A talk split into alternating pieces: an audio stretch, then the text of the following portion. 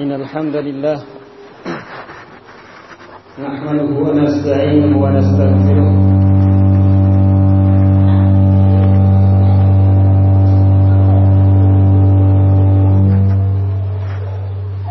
ونعوذ بالله من شرور أنفسنا من سيئات أعمالنا.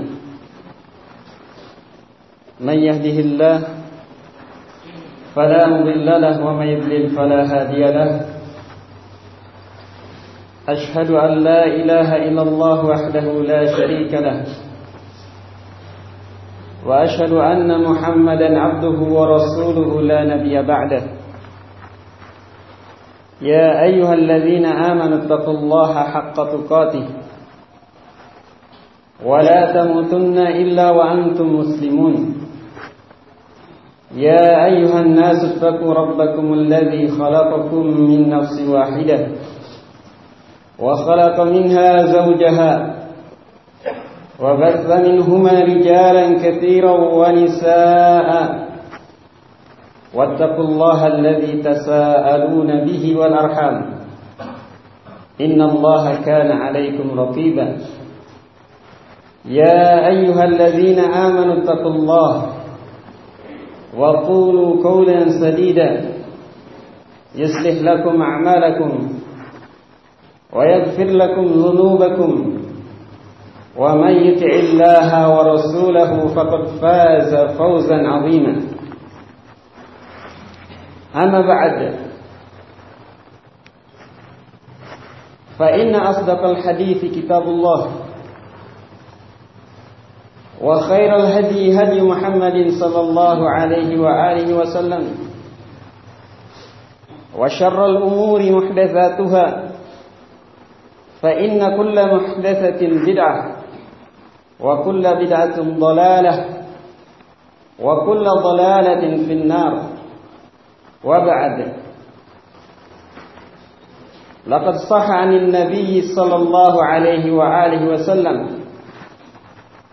كما أخرجه الإمام أحمد في مسنده من حديث عبد الله ابن عمر رضي الله تعالى عنهما. أن النبي صلى الله عليه وآله وسلم قال بعثت بين يدي الساعة بالسيف حتى يعبد الله وحده لا شريك له. وجعل الرزق تحت ذل الرمح وجعل الذل والصغار على من خالف أمري ومن تشبه بقوم فهو منهم telah sahih dari Nabi sallallahu alaihi wa alihi wasallam dari hadis Abdullah Ibn Umar radhiyallahu taala anhuma sebagaimana yang telah diriwayatkan oleh Imam Ahmad di dalam musnadnya bahwa Nabi sallallahu alaihi wasallam bersabda Bu'ithu baina yaday sa'ah bis-sayfi hatta yu'badallahu wahdahu la syarika lahu Aku telah diutus menjelang datangnya hari kiamat dengan pedang hingga Allah Subhanahu wa taala semata yang diibadahi dan tidak ada sesuatu pun yang disekutukan baginya di dalam peribadatan kepadanya. Waju'ila rizki tahta zilli rumhi dan telah dijadikan rizkiku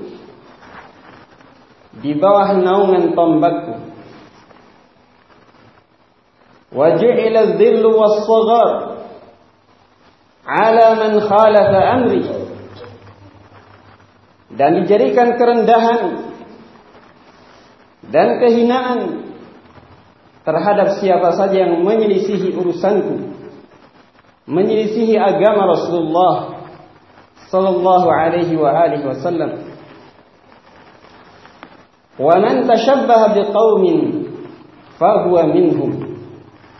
Kata Nabi sallallahu alaihi wa alihi wasallam Barang siapa menyerupai suatu kaum, maka dia menjadi bagian dari kaum tersebut. Pada penggalan yang pertama, dari hadis Nabi sallallahu alaihi wa alihi wasallam, "Bu'ithu baina yaday sa'ah bis-sayfi hatta yu'badallah wahdahu la syarika lah." Isyarat dari Nabi sallallahu alaihi wasallam akan kedekatan pengutusan beliau dengan ditegakkannya hari kiamat di mana tidak ada nabi setelahnya dan ini perkara yang harus diyakini oleh setiap muslim. Kemudian Nabi sallallahu alaihi wasallam menegaskan bahwa diutusnya beliau bisayf dengan membawa pedang. Dan ini adalah perkara yang telah Allah Subhanahu wa taala beritakan di dalam kitab-kitab ahlul kitab. Dalam apa yang ada pada tangan-tangan mereka. Berita dari Allah Subhanahu wa taala. Di dalam Taurat yang Allah Subhanahu wa taala turunkan kepada nabinya Musa alaihissalam. Demikian pula di dalam Injil yang Allah Subhanahu wa taala telah turunkan kepada nabinya Isa alaihi salam sebagai hardikan terhadap umat ahlul kitab untuk tidak menentang dakwah Rasulullah sallallahu alaihi wa alihi wasallam. Dan berita dari Nabi sallallahu alaihi wa alihi wasallam ini bahwa beliau diutus dengan bawa pedang ini adalah salah satu di antara hikmah dari dakwah yang Allah Subhanahu wa taala utus dengannya Rasulnya sallallahu alaihi wa alihi wasallam. Bersamaan kita mengetahui baik Islam disebarkan dengan hujjah dan bayan. Dengan hujjah dan penjelasan-penjelasan yang ilmiah. Maka demikian pula Islam disebarkan dengan kekuatan ketentaraan.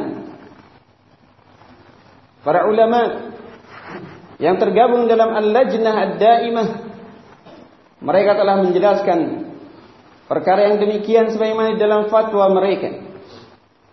Kata mereka, "Untushira al-Islam bil hujjati wal bayan liman istama'a al-balagha wastajaba lahu." وانتشر بالقوة والسيف لمن عاند liman حتى wa على hatta gulliba ala amrihi hatta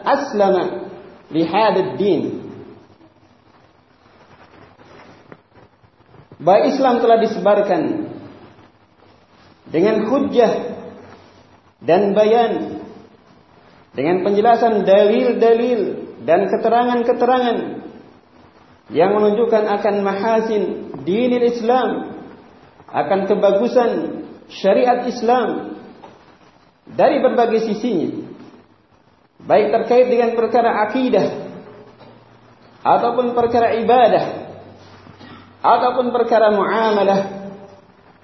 Allah Subhanahu wa taala telah mengaruniakan kepada kaum muslimin agama yang sempurna yang cocok untuk siapa saja yang hidup di zaman yang mana pun dan di tempat yang mana saja. Maka Islam ditebarkan dengan hujah dan bayan bagi siapa saja yang mau mendengar al-balagh, penyampaian-penyampaian hujah dan bayan ini wastajaba dan mau untuk menerimanya. Demikian pula untushira bil hujjati was sayf bil quwwati was Islam ditebarkan dengan kekuatan dan dengan as-sayf, dengan pedang, dengan senjata. Liman anada wa kabar terhadap siapa saja yang menentang dan siapa saja yang sombong terhadap syariat Allah. Hatta ghulliba ala amri hingga Orang yang menentang dan menyombongkan diri ini dikalahkan fa aslama din sehingga tunduk kepada agama ini. Ini yang dijelaskan oleh para ulama tentang hikmah dan bagaimana cara penyebaran, cara penyebaran dakwah Islam. Dan hal yang demikian adalah perkara yang juga telah dijelaskan oleh Allah Subhanahu wa taala di dalam firman-Nya dalam surat Al-Hadid Allah Subhanahu wa taala berfirman laqad arsalna rusulana bil bayyinati wa anzalna ma'ahumul kitaba wal mizan liyaquman nasu bil qist wa anzalna al hadida fihi ba'sun shadid wa manafi'u lin nas وليعلم الله من ينصره ورسوله بالغيب إن الله قوي عزيز Dan sungguh kami telah mengutus rasul-rasul kami dengan membawa bayinat, dengan membawa penjelasan-penjelasan. Mereka para rasul Allah menjelaskan kepada manusia jalan petunjuk untuk diikuti menjelaskan pula kepada mereka jalan-jalan kesesatan untuk dijauhi. Sehingga tidak ada alasan untuk manusia di hadapan Allah Subhanahu wa taala mengajukan uzur-uzur mereka. Bahwa belum ada yang menjelaskan kepada kami jalanmu ya Allah. Telah terputus hujah bagi manusia dengan diutusnya para rasul Allah Subhanahu wa taala. Kemudian Allah Subhanahu wa taala memberitakan bahwa Allah telah menurunkan kepada para rasulnya kitab-kitab dan Allah Subhanahu wa taala turunkan kepada mereka juga mizan timbangan-timbangan agar manusia dengan timbangan yang Allah Subhanahu wa taala turunkan menimbang perkara-perkara dengan adil. Keadilan adalah perkara yang Allah Subhanahu wa taala perintahkan kepada manusia keadilan terhadap diri, keadilan terhadap keluarga, keadilan terhadap siapa saja yang seorang bermuamalah dengannya. Lebih khusus keadilan terhadap zat yang maha adil Allah Subhanahu wa taala untuk tidak dipersekutukannya dengan sesuatu pun yang selain Allah Subhanahu wa taala. Kemudian Allah Subhanahu wa taala menjelaskan wa anzalnal hadid dan Allah Subhanahu wa taala menurunkan al-hadid, yakni besi. Para ulama ahli tafsir mereka menjelaskan bahwa besi adalah di antara barang tambang yang Allah Subhanahu wa taala posisikan posisinya di atas. Sebagaimana yang Allah Subhanahu wa taala jelaskan di dalam ayat ini. Allah Subhanahu wa taala turunkan kepada manusia. Dan Allah Subhanahu wa taala jelaskan Fihi ba'sun syadid. Di mana pada besi ini terhadap terdapat padanya kekuatan yang dahsyat. Yang Allah Subhanahu wa taala jadikan untuk manusia sebagai senjata. Wa manafi'u linnas dan manfaat-manfaat yang besar bagi manusia pada besi yang Allah Subhanahu wa taala turunkan untuk mereka. Ini isyarat dari Allah Subhanahu wa taala bahwa termasuk di antara penjelasan dan di antara penyebaran agamanya selain dengan penjelasan hujjah dan bayan adalah dengan kekuatan. Wa anzalna al-hadid. Allah Subhanahu wa taala menurunkan besi fihi ba'sun syadid wa manafi'u lin-nas. Kemudian Allah Subhanahu wa taala menyatakan waliya'lamallahu man yansuruhu wa rasulahu bil ghaib. Dan Allah Subhanahu wa taala dengan diturunkannya al-bayyinat diturunkannya besi untuk Allah Subhanahu wa taala mengetahui yakni pengetahuan yang berkaitan dengan balasan Allah terhadap amalan hambanya Siapa di antara mereka yang akan membela Allah, membela agamanya dan membela para rasulnya dan keadaan mereka tidak menyaksikan, tidak melihat Allah Subhanahu wa taala. Inna Allah qawiyyun aziz. Sesungguhnya Allah Subhanahu wa taala adalah zat yang maha kuat dan maha perkasa. Di mana seandainya tidak ada seorang hamba pun yang membela agama Allah Subhanahu wa taala, agama Allah tetap kekal. Manusia yang butuh kepada pembelaan terhadap agama Allah itu semua untuk kepentingan mereka.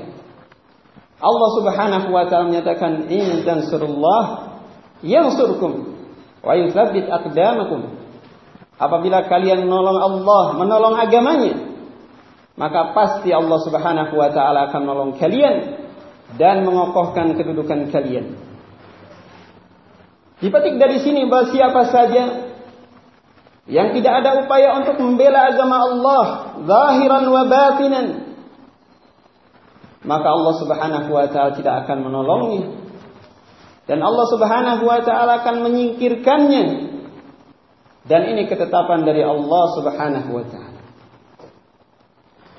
Kemudian Rasul sallallahu alaihi wa alihi wasallam menyatakan wa ju'ila rizqi tahta dhilli rumhi dan telah dijadikan rizkiku di bawah naungan tombakku. Hal yang demikian merupakan penjelasan yang juga sebagaimana telah diterangkan oleh Nabi sallallahu alaihi wa alihi wasallam pada hadis yang muttafaqun alaih dari hadis Jabir radhiyallahu taala anhu di mana Nabi sallallahu alaihi wa alihi wasallam menyebutkan u'titu khamsan lam yu'tahunna ahadun min qabl Aku telah diberikan lima perkara di mana tidak ada seorang pun sebelumku, yang dari para rasul yang Allah Subhanahu wa taala utus diberikan lima perkara tersebut.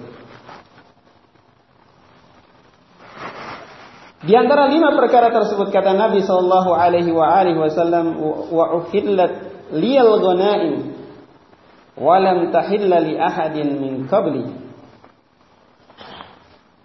Dan telah dihalalkan bagiku al-ghanaim harta-harta pampasan perang. Di mana perkara ini adalah perkara yang tidak dihalalkan terhadap seorang pun sebelumku. Ini khususan untuk Nabi sallallahu alaihi wasallam dan demikian pula untuk umatnya. Ya Allah Subhanahu wa taala telah istimewakan mereka dari umat-umat terdahulu dengan dihalalkannya ghanimah demikian juga fai harta yang diambil dari orang-orang kafir tanpa melalui pertempuran.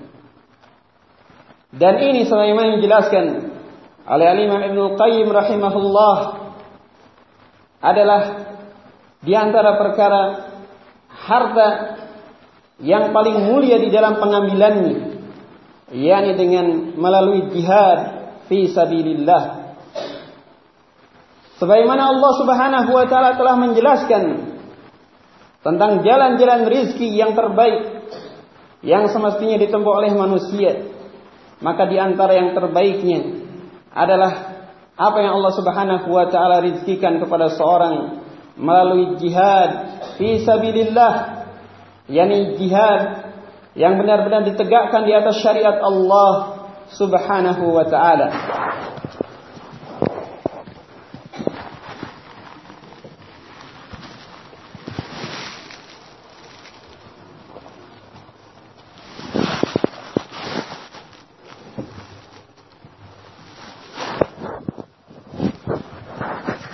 الحمد لله رب العالمين والعاقبة للمتقين ولا عدوان إلا على الظالمين وأشهد أن لا إله إلا الله وحده لا شريك له وأشهد أن محمدا عبده ورسوله لا نبي بعده. أما بعد perkara yang ketiga. Dari apa yang disabdakan oleh Nabi sallallahu alaihi wa alihi wasallam beliau nyatakan وجعل الذلة والصغر على من خالف أمري kata Nabi Shallallahu Alaihi Wasallam dijadikan kerendahan dan kehinaan terhadap siapa saja yang menyelisih urusanku menyelisih agama Rasul Shallallahu Alaihi Wasallam menyelisih perkara yang dibawa oleh Rasul sallallahu alaihi wasallam. Dan apa yang disabdakan oleh Rasulullah Sadiqul Masduq perkara yang benar adanya dan Allah Subhanahu wa taala telah menunjukkan hal yang demikian. Al-Kisra wal Qaisar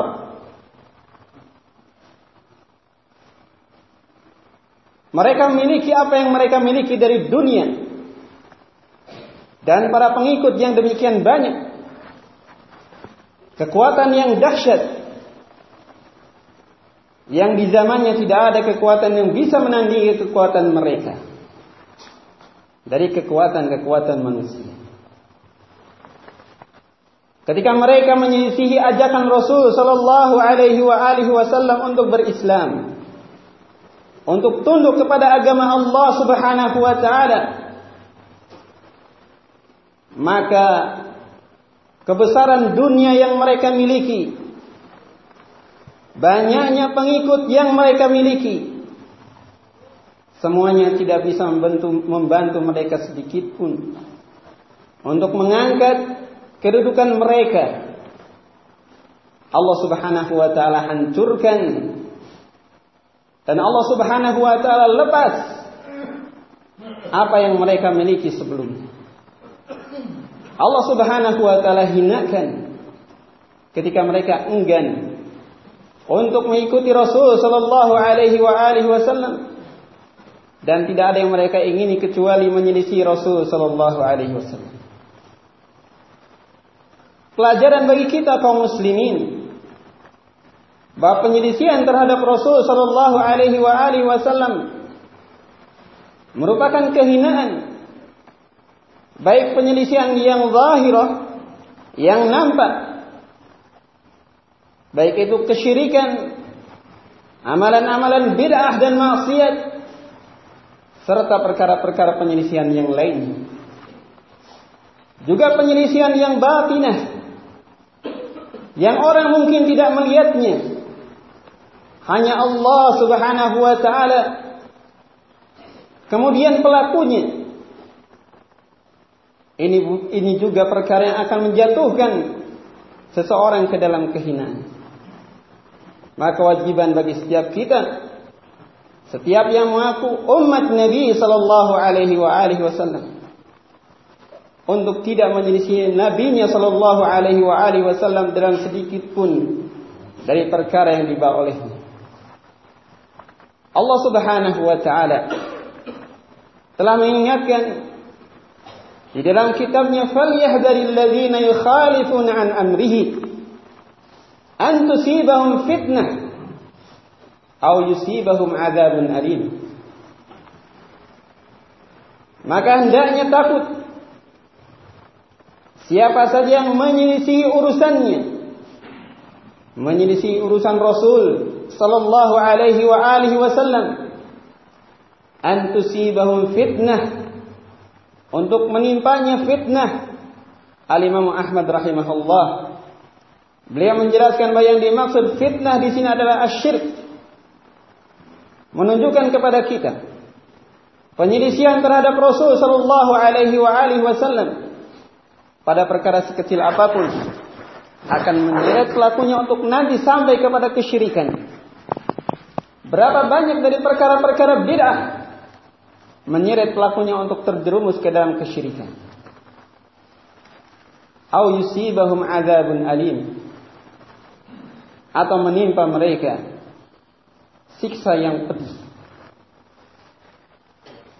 Kesemuanya dari ancaman Rasul, ancaman Allah Subhanahu wa taala dalam ayatnya ini adalah perkara yang mengerikan di mana sebagiannya lebih dahsyat daripada sebagian yang lain.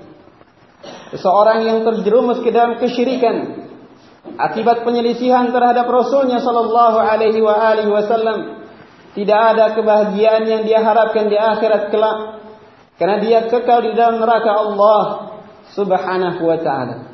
Maka hati-hatilah hendaknya setiap kita waspada dari penyelisihan terhadap Rasul Shallallahu Alaihi Wasallam dan perkara yang harus diingat oleh kita semua bahwa Allah Subhanahu wa taala lah yang telah menetapkan menjadikan penyelisihan terhadap Rasulnya Sallallahu alaihi wa alihi wasallam sebagai sebab untuk seorang terjatuh ke dalam kehinaan dan kerendahan. Bukan Nabi Sallallahu alaihi wasallam sendiri yang mengangkat dirinya. Maka hendaknya takut seseorang yang menyatakan seseorang yang menyatakan siapa yang menyelisihiku mesti dia akan jatuh. Dia telah memposisikan dirinya lebih daripada Nabi Shallallahu Alaihi Wasallam karena Allah Subhanahu Wa Taala yang menetapkan untuk nabinya, bukan Nabi Shallallahu Alaihi Wasallam yang menetapkan untuk dirinya. Kemudian Nabi Shallallahu Alaihi Wasallam menyatakan, "Waman tashabbaha biqaumin fahuwa minhum." Pada penggalan yang keempat ini, Nabi Shallallahu Alaihi Wasallam mengingatkan kita semua untuk jangan sampai kita terjerumus ke dalam at-tashabbuh penyerupaan terhadap selain kita dari berbagai golongan orang-orang kafir baik dalam penampilan ataupun dalam id-id mereka Adapun ada demikian pula dalam hal tata cara berbicara. Maka seorang muslim hendaknya menunjukkan keislamannya dan bangga dengan keislaman yang Allah Subhanahu wa taala karuniakan kepadanya. Sebagaimana pernyataan yang ditegaskan oleh Umar bin Khattab radhiyallahu taala anhu. Beliau menyatakan, "Inna kunna qauma adillah. Fa'azzana Allah bil Islam.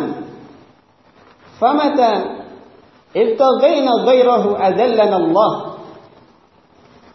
Sesungguhnya kami dahulu kami ini adalah kaum yang rendah. Bangsa Arab sebelum datangnya Islam, kaum yang tidak dipandang. Maka Allah Subhanahu wa taala memuliakan kami dengan Islam. Oleh karenanya kapan kami mencari, menginginkan dari selain Islam, untuk mencari kemuliaan, maka Allah Subhanahu wa taala pasti akan merendahkan kami. Wallahu taala a'lamu bis wa akhiru da'wana alhamdulillahi rabbil alamin.